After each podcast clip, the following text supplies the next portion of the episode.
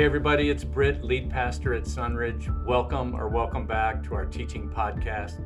You know, we are on a mission here at Sunridge to help people find and follow Jesus.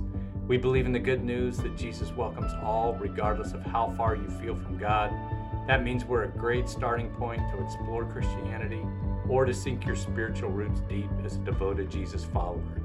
If you'd like to know more about us, just check out our website at sunridgechurch.org. And of course, we'd love to have you drop in anytime for a visit to learn and worship along with us. And now, here's our teaching for this week. Well, good morning, everyone. I hope that you're doing well. You might be a guest with us, some might be your established home church. As we said earlier in the service, we are so, so glad that you would join us on this Sunday morning. Thank you, worship and tech team, for kicking things off for us. My name is Jed, and it's an absolute privilege to serve as one of our pastors on staff. And this morning, we are going to be continuing through our teaching series in the Gospel of Luke, and we launched that this past December and synchronized it with the Christmas season, the birth narratives there, and we are working toward April and Easter this past Wednesday. Perhaps some of you know that traditionally the season of Lent has begun. And so, as we prepare our hearts and our minds as a church family to celebrate Christ's sacrifice and then his resurrection from the dead, we are going to place ourselves here in Luke's gospel as Jesus is making his way closer to that destiny. Now, before we get too far along, I'd like to pose a simple question for us. And the question is Did Jesus come to bring peace? Again, the question is Did Jesus come to bring peace? Now, it's not a trick question. I'm not trying to fool you. I would hope that all of us, or most of us, would be able to say yes wholeheartedly. Jesus did come to bring peace. He embodies peace. He himself is our peace. And perhaps as you think about that question, you might be remembering passages like the prophet Isaiah, who spoke prophetically about Jesus. For a child has been born to us, a son given to us, authority rests upon his shoulders, and he's named Wonderful Counselor, Mighty God Everlasting Father, Prince of Peace. Again, words that we would see toward Jesus. Or maybe you're remembering Jesus on the night of his betrayal with his disciples as there's angst in that room. And in this long discourse, what we have captured in John chapter 14, Jesus saying, Peace I leave with you, my peace I give to you. I do not give to you as the world gives. Do not let your hearts be troubled, and do not let them be afraid. So, again, if I were to ask you this question, does Jesus come to bring peace? What should the answer be? Oh, come on. Yes, wholeheartedly, he does. And yet, we know that there's so much more for us to consider than just a hearty yes to that question. And so, the passage of scripture that Megzi read for you comes from a long teaching and reading section. You'll see it up on the screens Luke 12, verses 22, all the way through chapter 13, verse 9. And throughout this series, to keep us calendared, we've given ourselves long sections of reading and teaching, right? There's no way that any of us from this stage could go and teach every single verse from the text. We're asking that you read along with us, and then we will select from those places to draw out part of the narrative and God's intent throughout and preserving it through the writer Luke. And so today, when Megzi came up and she read chapter 13, verses 1 through 9, that was the concluding section of this long teaching and reading juncture that I have been tasked to present. And in that section, I don't know if you remembered, but there is this scene where Jesus is being approached by people and questioned about what would have been front page news, hot off the press. And the first is a tragedy where Galileans wrongfully have been killed in some way, and it says their blood has been mixed by Pilate with their sacrifices. And it's a troubling scene. But Jesus' response to the people who have questioned it is this if you think that those Galileans, those people who suffered, suffered because they were more sinful, then you're wrong. And then Jesus brings up a tragedy not too far away, an architectural disarray moment where a, a, a, structure falls and people are killed in that place. And again, Jesus says to them, If you think that the people who perished there died because they were more sinful, then you're wrong. And he was essentially being consistent with stuff that he had shared prior to and would continue to share that rubs against how we want to see the world because we want fairness. We want things to be equitable. If we believe that we're putting in hard work, well, we want to be rewarded for that. We cling to truths like you will reap what you sow, but there's so much more than just this give and get.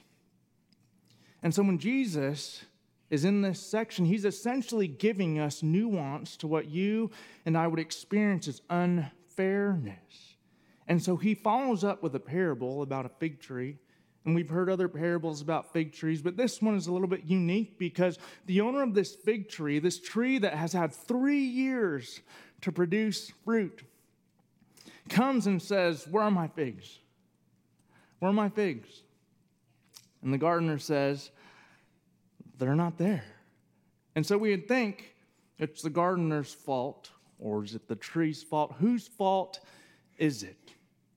It's a captivating story because the gardener, who we can interpret as Jesus himself, tells the owner, Hey, let me work on this a little bit longer. Let me dig a hole around it. Let me fertilize it more and come back in a year and check on it. And if it still doesn't have fruit, then you cut it down yourself. You see how in these two instances we have these circumstances one, uh, a current event, and another, a story where Jesus is putting to test this idea of what peace and wholeness looks like?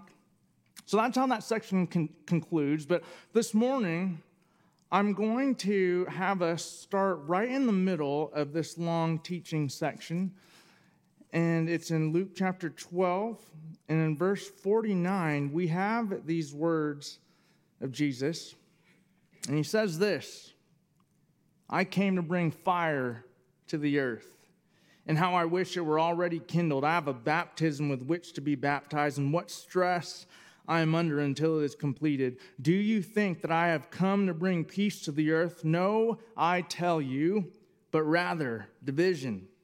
From now on, Five in one household will be divided, three against two, and two against three. They will be divided father against son, and son against father, and mother against daughter, and daughter against mother, mother in law against her daughter in law, and daughter in law against mother in law. Does it sound like the worst drama TV show ever? That's what Jesus is saying I'm coming to bring. That's a little uncomfortable, isn't it? How many of you, when you think about that question, did Jesus come to bring peace, were you just ready to respond with this passage of Scripture? Probably not. I don't imagine you were. You see, on one hand, we can be uncomfortable with this sentiment that Jesus would have words this strongly, but then on the other hand, some of us might hear this and get really pumped up. Now, I know that we've got some middle school students in here and some high school students in here, and I'm thinking about two instances in my life where I saw school fights. Do any of you remember those? See, whether or not you're in middle school or high school now, I can remember being these two distinct settings. One was in the schoolyard and one was by the basketball courts, and suddenly there was just these flurries, right? And the next thing you know, my peers were screaming, fight, fight, fight, fight. Any of you there? Yeah? Do you know what that's like? Britt's like, I was the one in the middle. See, what's funny is we might look at those circumstances and get really drawn in and captivated by that type of aggression and even that violence. But if you think, parents, that I'm telling your middle school and high school students to chant when people are fighting, that's not what I'm saying. And students, you do not hear that here. That's not what I'm saying. What I'm saying is the opposite. What I'm saying is that it's really easy at times for pastors to take sections of scripture like this and actually insert what we would call eisegete, bring to the text stuff that isn't there. And we might want to insert our testosterone here. We might want to bring our cockiness or our bravado and say, See, there's the Jesus, there's the man, there he is. Even though he tends to not sound this way. We want to take this and show it to the world. Here is the man, here is Jesus, being like we want him to be. But this morning, I'd like to make a claim that isn't my claim, it's Jesus' claim, and provide evidence to show us, and here's your first fill in the blank, that Jesus will divide us. It's your first, first fill in the blank. Jesus will divide us. Now, I'm typically accustomed to having these passages of scriptures and showing you literary and historical context and staying there before we cross the cultural bridge and talk about ways in which we can be impacted by the truth that's here as lifelong disciples and followers of Jesus. But here's the reality about this section that we're in. Quite frankly, Jesus' first century hearers, and then the people who would read Luke's gospels after he gospel after he wrote it, and then the folks throughout the centuries all would look at this section of scripture or hear Jesus' word at that point in time, and the response is very, very similar to the one that you and I would have today. It would provoke a what in the world is going on? And so instead of spending all this time basically telling you that that's what they're doing, what in the world is going on, we're going to move a little bit faster, a back and forth to how this can impact us here today. Are you guys okay with that? All right, so here's your next fill in the blank to support Jesus' claim that he will divide us. Jesus will divide us because he is a choice. Write that down. He is a choice. Now, there's a little blank section in between all of these points. I'd just like you to write down a little question there. And, all right, make sure you put the three ends in there to emphasize your curiosity.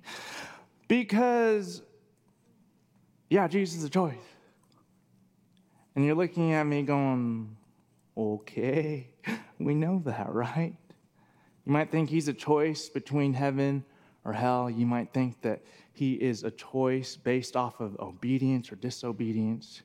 You might think that Jesus is a choice based off of your affiliation with him or not. But when I'm saying that Jesus is a choice and he will divide us because of that, I'm talking particularly about how he as a person, no matter what. For as long as you've known him or don't know him, he is going to continue to bring the vision to you and me. Why? Because the longer I spend time with Jesus, the more I go, What in the world are you talking about? And that should be our response, quite frankly. Our response should be surprise and shock at the things that Jesus says and the way that he goes about and lives those things. He is shocking. He is a choice, and he will continue to do that to us. He will blow up the things that we believe so, so strongly. In a few chapters back, we see this section in chapter 11 where Jesus is beginning to blow up some things that they thought to be true. And in verse 14, it says this Now he was casting out a demon that was mute. When the demon had gone out, the one who had been mute spoke, and the crowds were amazed. But some of them said, He casts out demons by Beelzebul, the ruler of the demons. Others, to test him, kept demanding from, a, from him a sign from heaven, but he knew what they were thinking. And he said to them, Every kingdom divided against itself becomes a desert, and a house falls on house. If Satan also is divided against himself, how will this kingdom stand?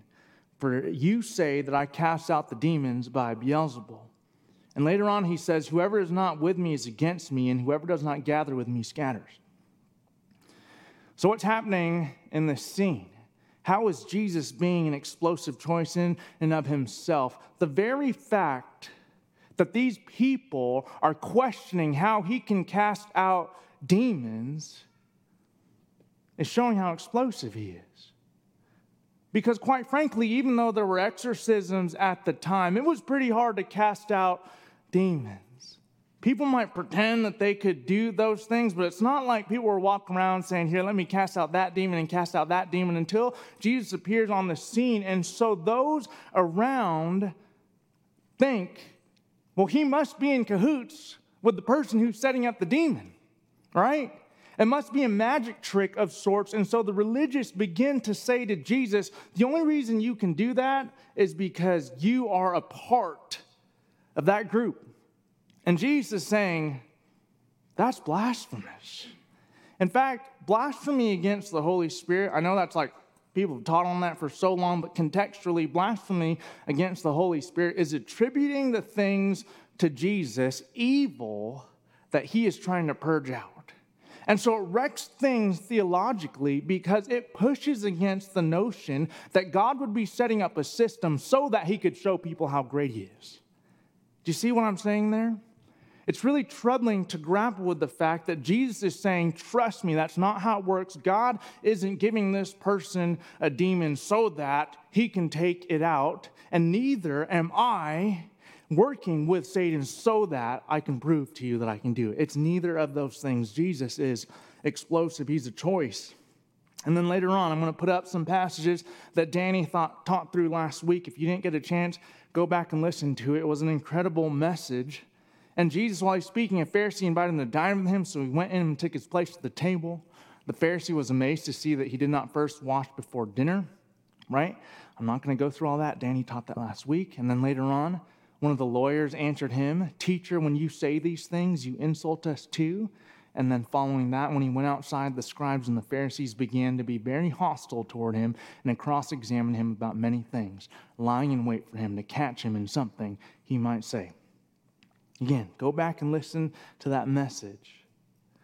But what I'm saying and what Jesus is doing is if you pay attention to him and if you watch him, he is constantly going to be saying and doing things that make you question the stuff that you've held tightly to.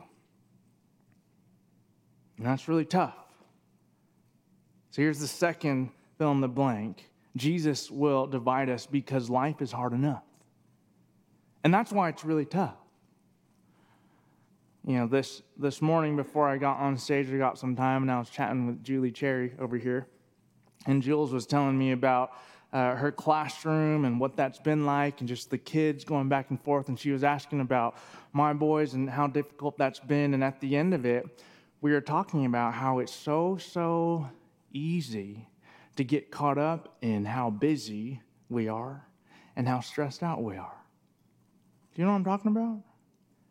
Do you know what it's like whenever someone asks you how you're doing? What do you want to say? Come on, say it. Fine. No, that's true. That's true. That's I should have known. Fine. But if you were to put some more words to fine, how would you describe the state of your life? So I'm stressed. I'm so busy. I mean, I'm sinking underneath it. I'm pulling my hair out. I found myself years ago realizing that when people asked how I was doing, that's, that's essentially how I wanted to respond. I wanted to tell them how busy I was. I want to tell them how hard it was. And it's not that you're not busy and I'm not busy, and it's not that it's not hard. But Jesus will divide us because life itself is hard enough. And we want to emphasize the difficulty. We do. Because it makes for good news. And quite frankly, your life is hard. And there are incredibly difficult things happening in our world that we have more exposure to than we ever had before. And it's not that these things weren't happening before. So when the pastor tells you that there will be wars and rumors of wars, and that's what Jesus said, and so now it's happening and we better be ready, Jesus was saying that over 2,000 years ago. He's been asking us and telling us to be ready. It's not about not being ready, it's about recognizing that it's going to continue to be filled with those things. And He will divide us if we get our sights on those things and the difficulty of all those things and forget why He actually came. Your question that you can fill in at that point is this supposed to make me feel better? I don't know. Don't leave it up to me. Look at what Jesus said to the disciples earlier before this division piece, after a section that's really familiar to you that do not worry. But listen, in verse 32, he says, Do not be afraid, little flock, for it is your Father's good pleasure to give you the kingdom. Sell your possessions and give alms. Make purses for yourselves that do not wear out, an unfailing treasure in heaven where no thief comes near and no moth destroys. For where your treasure is, there your heart will be also. You see, when everyone's trying to get us all worked up and freaked out about the state of the world, now it's going faster and faster and faster and worse and worse. I'm pretty sure Jesus is still trying to get this to us. Do not be afraid, little flock.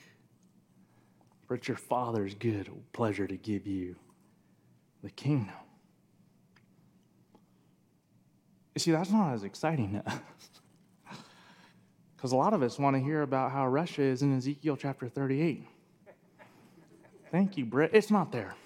We can talk about that more later. Oh, I don't mean to upset you, but it's just not. I'm sorry. Let's keep moving here. Jesus will divide us because it wasn't his mission to be the founder of Christianity. Okay, before you throw tomatoes at me, write down, uh, what did you say? write that down. It's getting real quiet in here. This might be the last message I ever teach. Thanks. Jesus didn't come to make Christians. And we've talked about that before.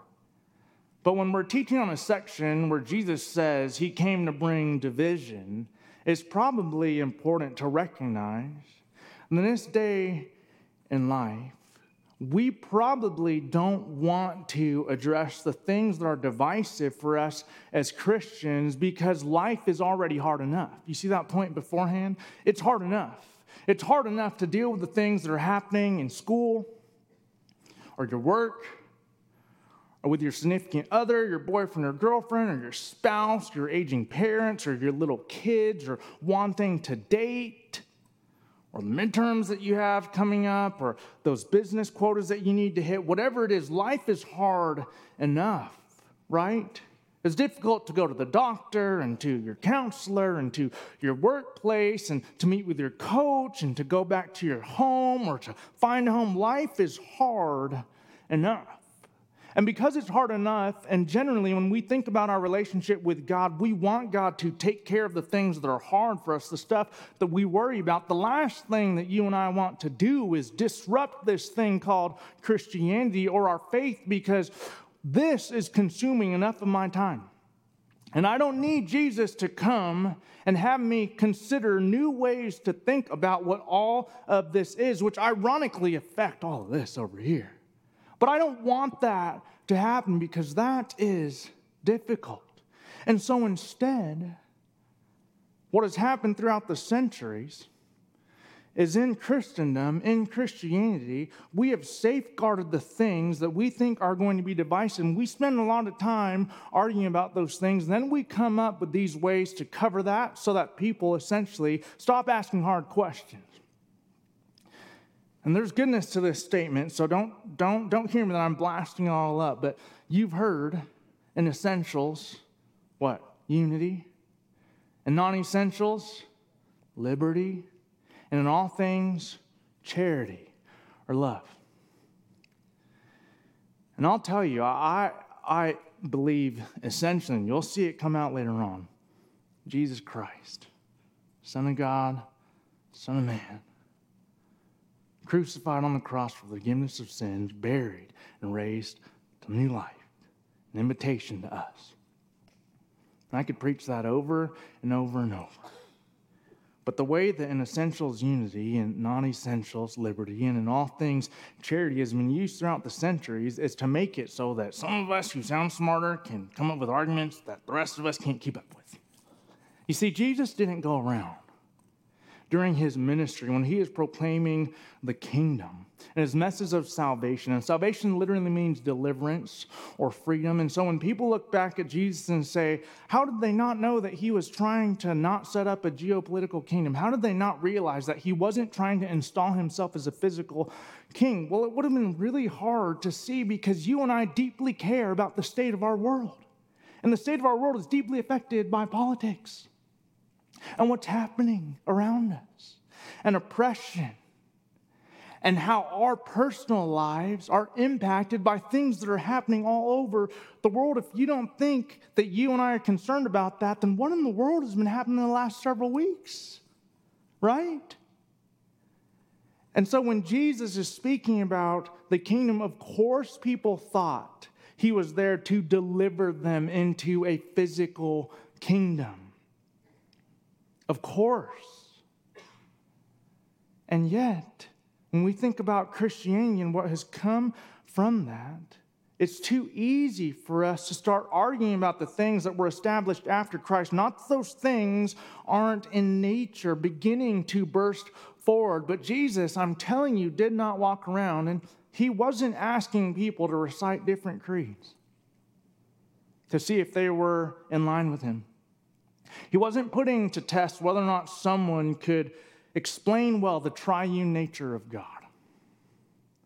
He wasn't putting forward questions that would determine whether or not someone was a dispensationalist or a cessationalist.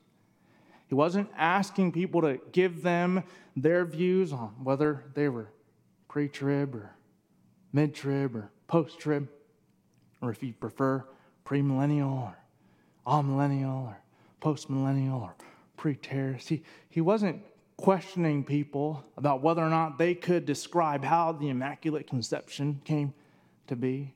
Jesus wasn't going around asking people to defend what we would term the orthodox or historic tenets of the faith. And I know this might sound so scary to us, but I don't think it has to when we think about what Christianity, Christianity, to mean the state of being like Christ, the chosen one, the Messiah, is supposed to be.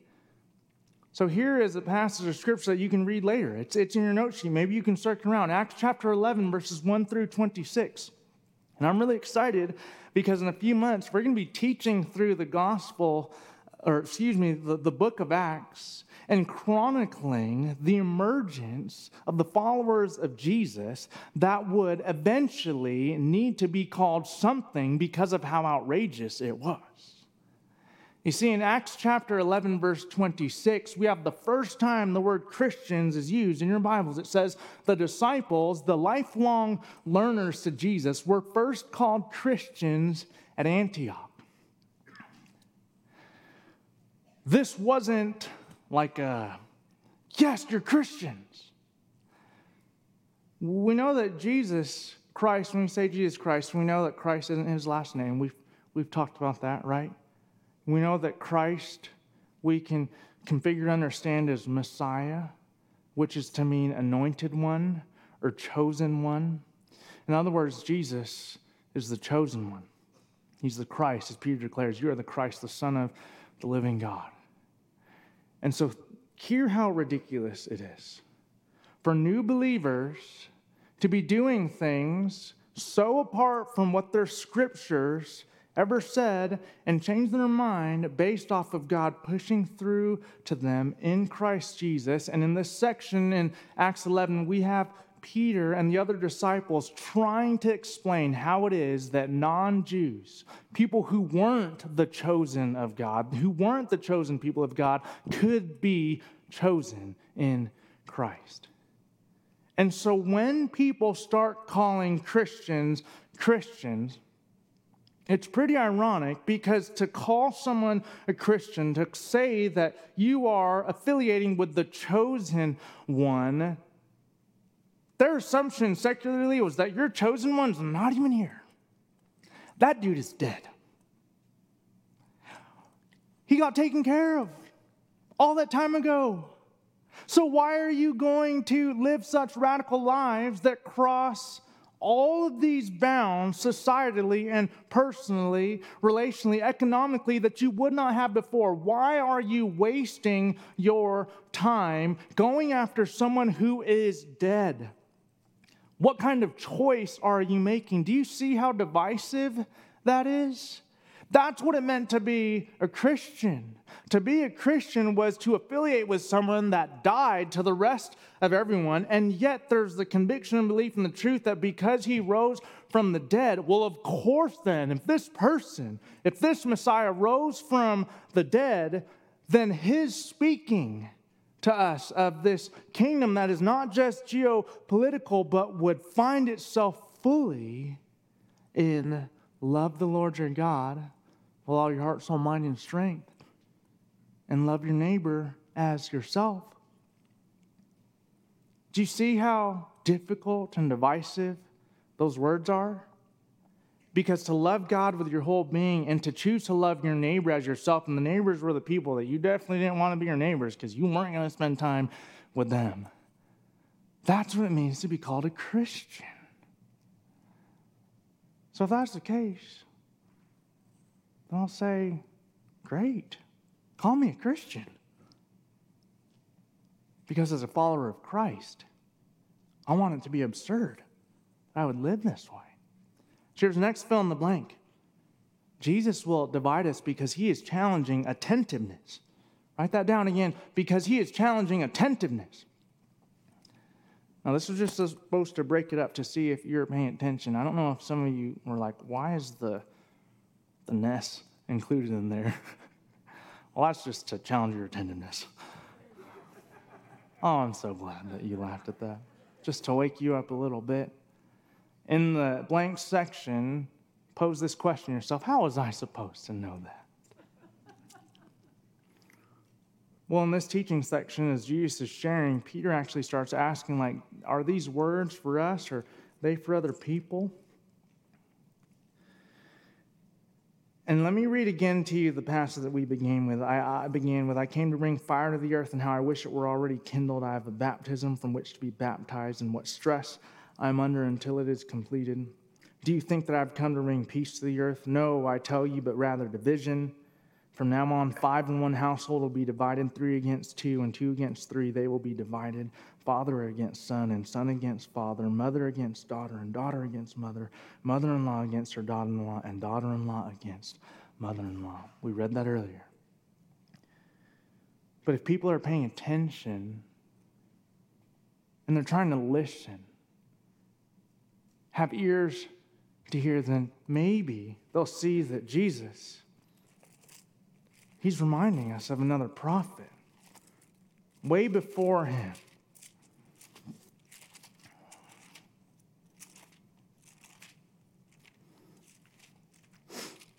In Micah chapter 7, verse 2, the prophet Micah says, The faithful have disappeared from the land and there is no one left who is upright. They all lie in wait for blood, and they hunt each other with nets. Their hands are skilled to do evil.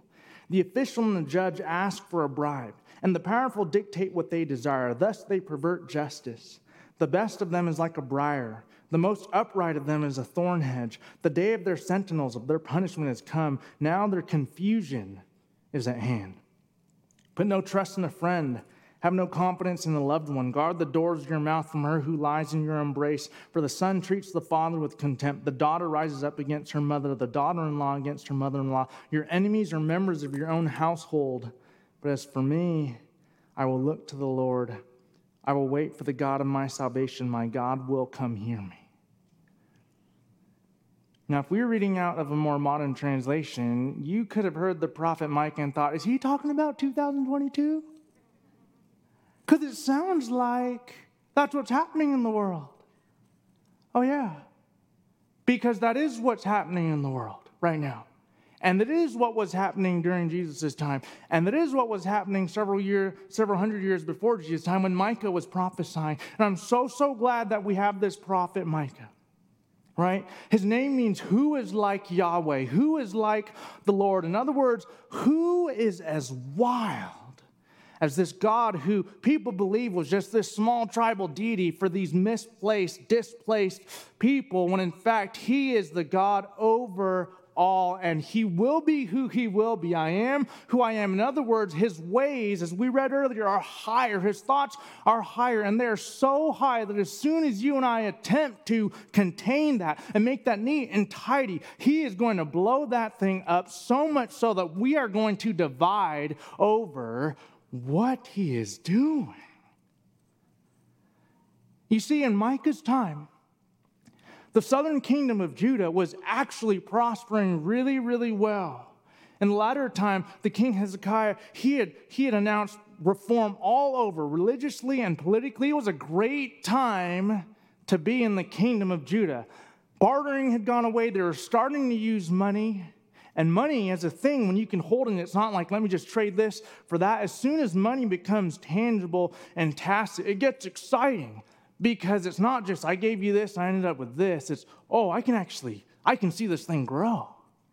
I can get a lot of this. And it's not a coincidence that during this point in history, you have suddenly this widening gap between the rich and the poor the people who have it and don't have it. Do you see how that sounds like 2022?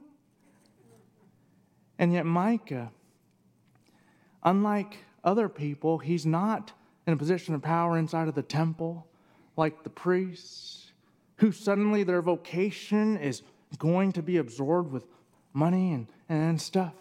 He's out amongst the people in the town square proclaiming who is like the Lord.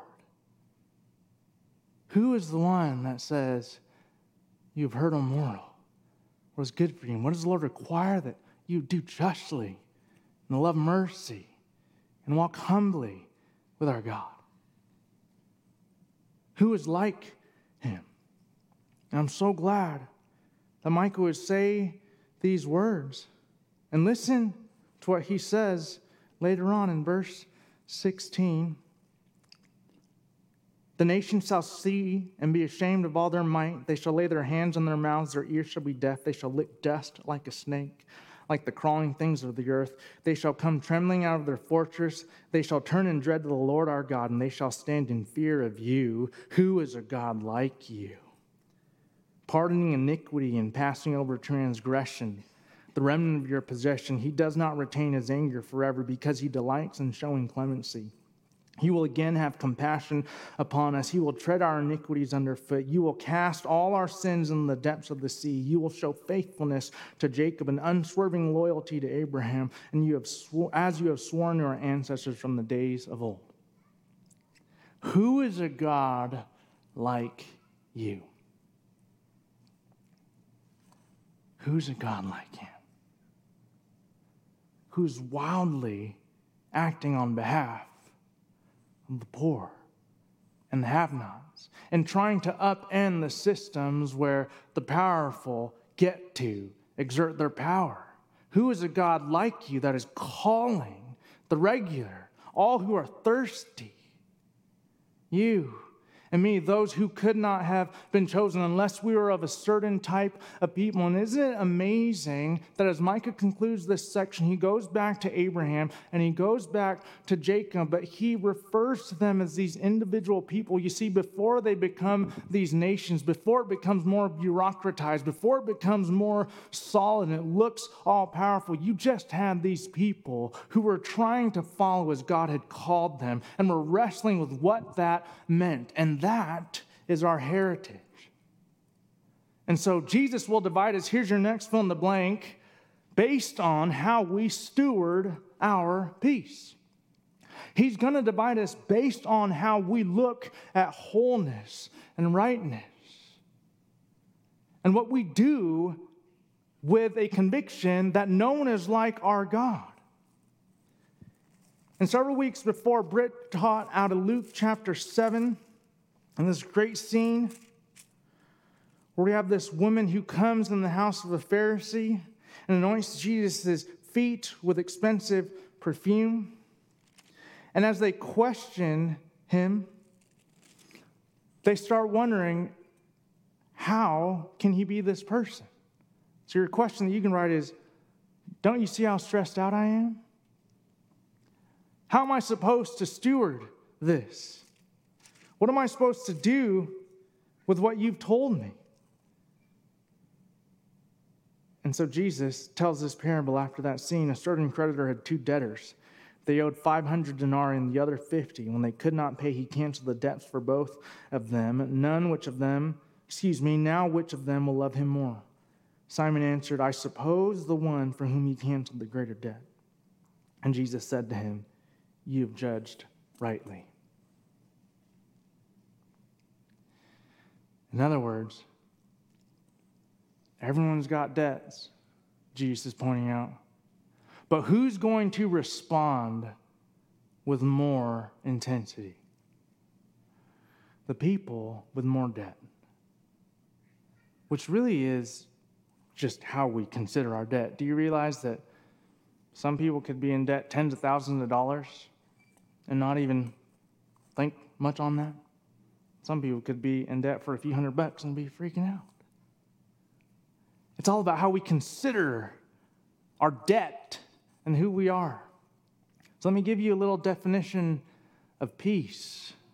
One of the ways that we can understand peace is an even acknowledgement of brokenness, but an even greater view of God's reconciling love made, catch this, personal through Christ. And even, if I get on the floor, I would do it, an even acknowledgement of brokenness, but an even greater view of God's reconciling love made personal through Jesus Christ.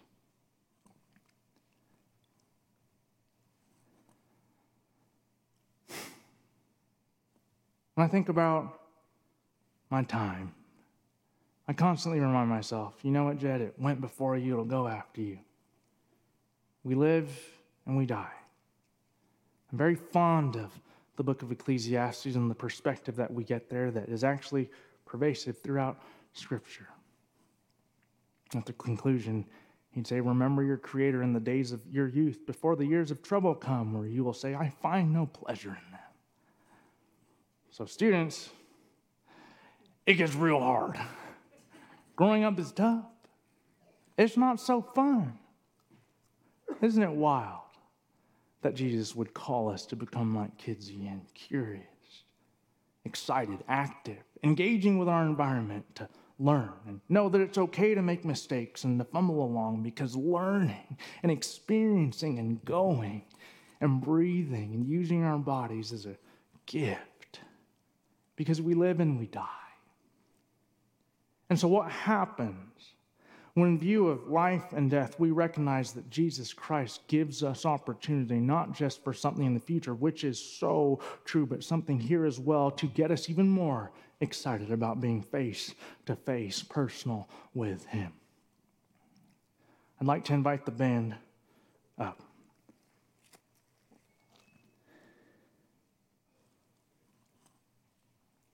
Almost nine years ago, eight and a half years ago, Mallory and I moved out to the valley with our 10 month old son, Thadden. And Thadden is nine now. And Titus came along, and Ty is seven. And Truett came along, and Truey's four. And Truey's intense. He just is. You want to talk about someone who wants to bring division? That'll be little True True. I tell you these things because we couldn't have imagined that this is where we would be at this point in our lives. But the prayer that we prayed when we were moving out to the valley, as we were, I should say, as I was, I know I was, this was my confession. I was beginning to get caught up in what Christianity could give me. Trust me. And being in a megachurch and recording my album and having my face up there leading worship, and I knew that that was going to get to me. And so we started praying, God, would you help us fade out? And so when Dr. Webb, who was a professor from Hope International University, called and asked us if we wanted to take a small high school pastor job in a small church in Temecula, I said, Dr. Webb, I love you, but I'm never leaving Yorba Linda. Seriously, praying this prayer, and I wasn't going to do it. We ended up coming out here. And as a high school pastor of our ministry, which was the first role that I took, one of the things that I would do is I would longboard in our parking lot. I'd skate out there. And as I was longboarding, I'd think about what life looked like in this small town, how different it was. And I started asking myself questions like how are we going to communicate clearly to our students?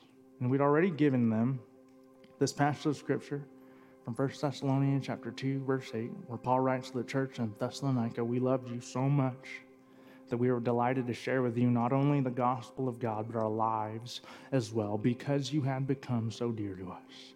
We love you so much, we are delighted to share with you our lives as well.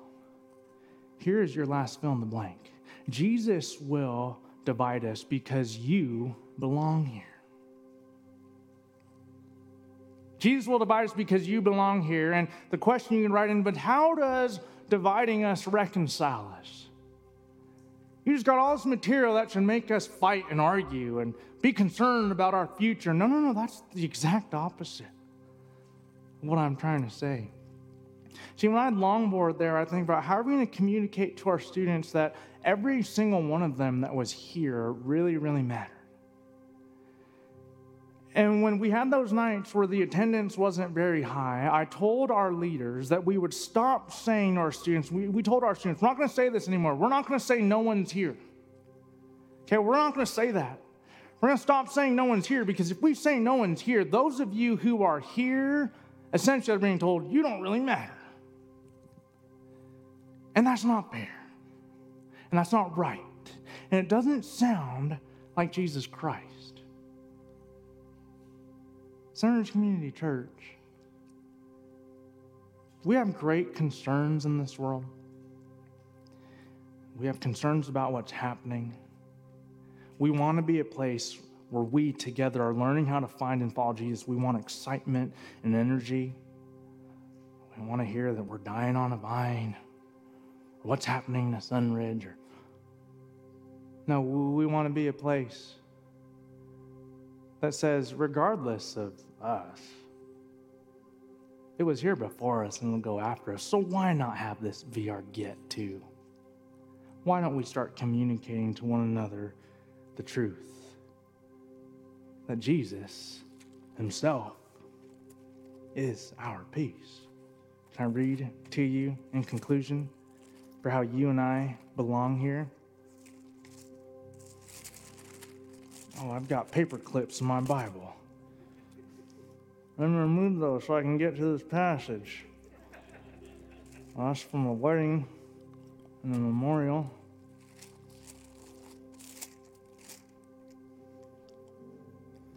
Ephesians chapter 2, verses 11 says, So then, remember that at one time you Gentiles by birth, called the uncircumcision, those who are called the circumcision, by those who are called the circumcision, a physical circumcision made in the flesh by human hands.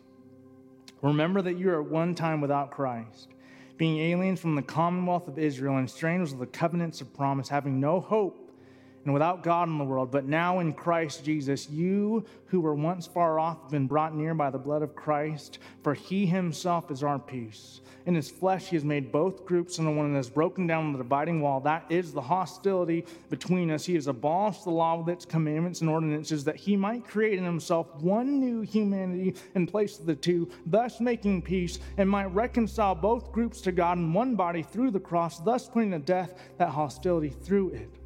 So he came and proclaimed peace to you who are far off and peace to those who were near. For through him, both of us have access in one spirit to the Father.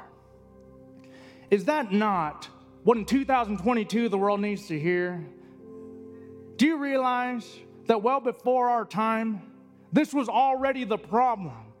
It was even more intense actually back then because it was so separated racially and religiously and socioeconomically that the idea of diversity and there being power and diversity, that wasn't the case until Christians, these people who were derogatorily called a name after this dead Messiah, decided that in him they could choose to go and be different. So different that their belief system was going to get chopped up and divided because in order to follow Jesus, the Christ, they actually would have to struggle with the things that they were always told and then go after a message of proclaiming peace to the people around them, being able to say, You belong here. You belong here not based off of your performance or what you can do for God. You belong here because Jesus Christ came close to you and to me and to us. Friends, the reason why Christianity is falling apart and being divided is because, of course, that's going to fall apart. Of course, we can argue about all these things that, quite frankly, not enough of us are going to be able to talk about. And, and the people who are in the positions of power and getting paychecks off of our books and the things that we're writing and saying, it's like there's incentive for us to make it difficult, but it's incredible to remember that Jesus Christ came near to us. Can I read to you as we conclude out of the ERV? Just to make sure that we don't miss it. When I was our high school pastor, I, I had the NRSV and then I'd couple it with the ERV just to make sure we all understood what it said. The ERV is the easy to read version. I read the easy to read version all the time because I need help. Listen to this. You were not born as Jews. You are the people the Jews call uncircumcised. Those Jews who call you uncircumcised call themselves circumcised. Their circumcision is only something they themselves do to their bodies. Remember that in the past you were without Christ. You were not citizens of Israel, and you did not know about the agreements with the promises that God made to his people. You had no hope and you did not know God. Yes, at one time you were far away from God, but now in Christ Jesus you are brought near to him. You are brought near to God through the blood sacrifice of Christ. Christ is the reason we are now at peace. He has made us Jews and you who are not Jews one people. We were separated by a wall of hate that stood between us, but Christ broke down that wall.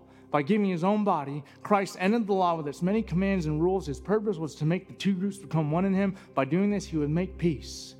The cross, Christ ended the hate between the two groups, and after they became one body, he wanted to bring them both back to God. He did this with his death on the cross. Christ came and brought the message of peace to you non Jews who were far away from God. He brought the peace, and He brought the message of peace to those who are near to God. Would you stand?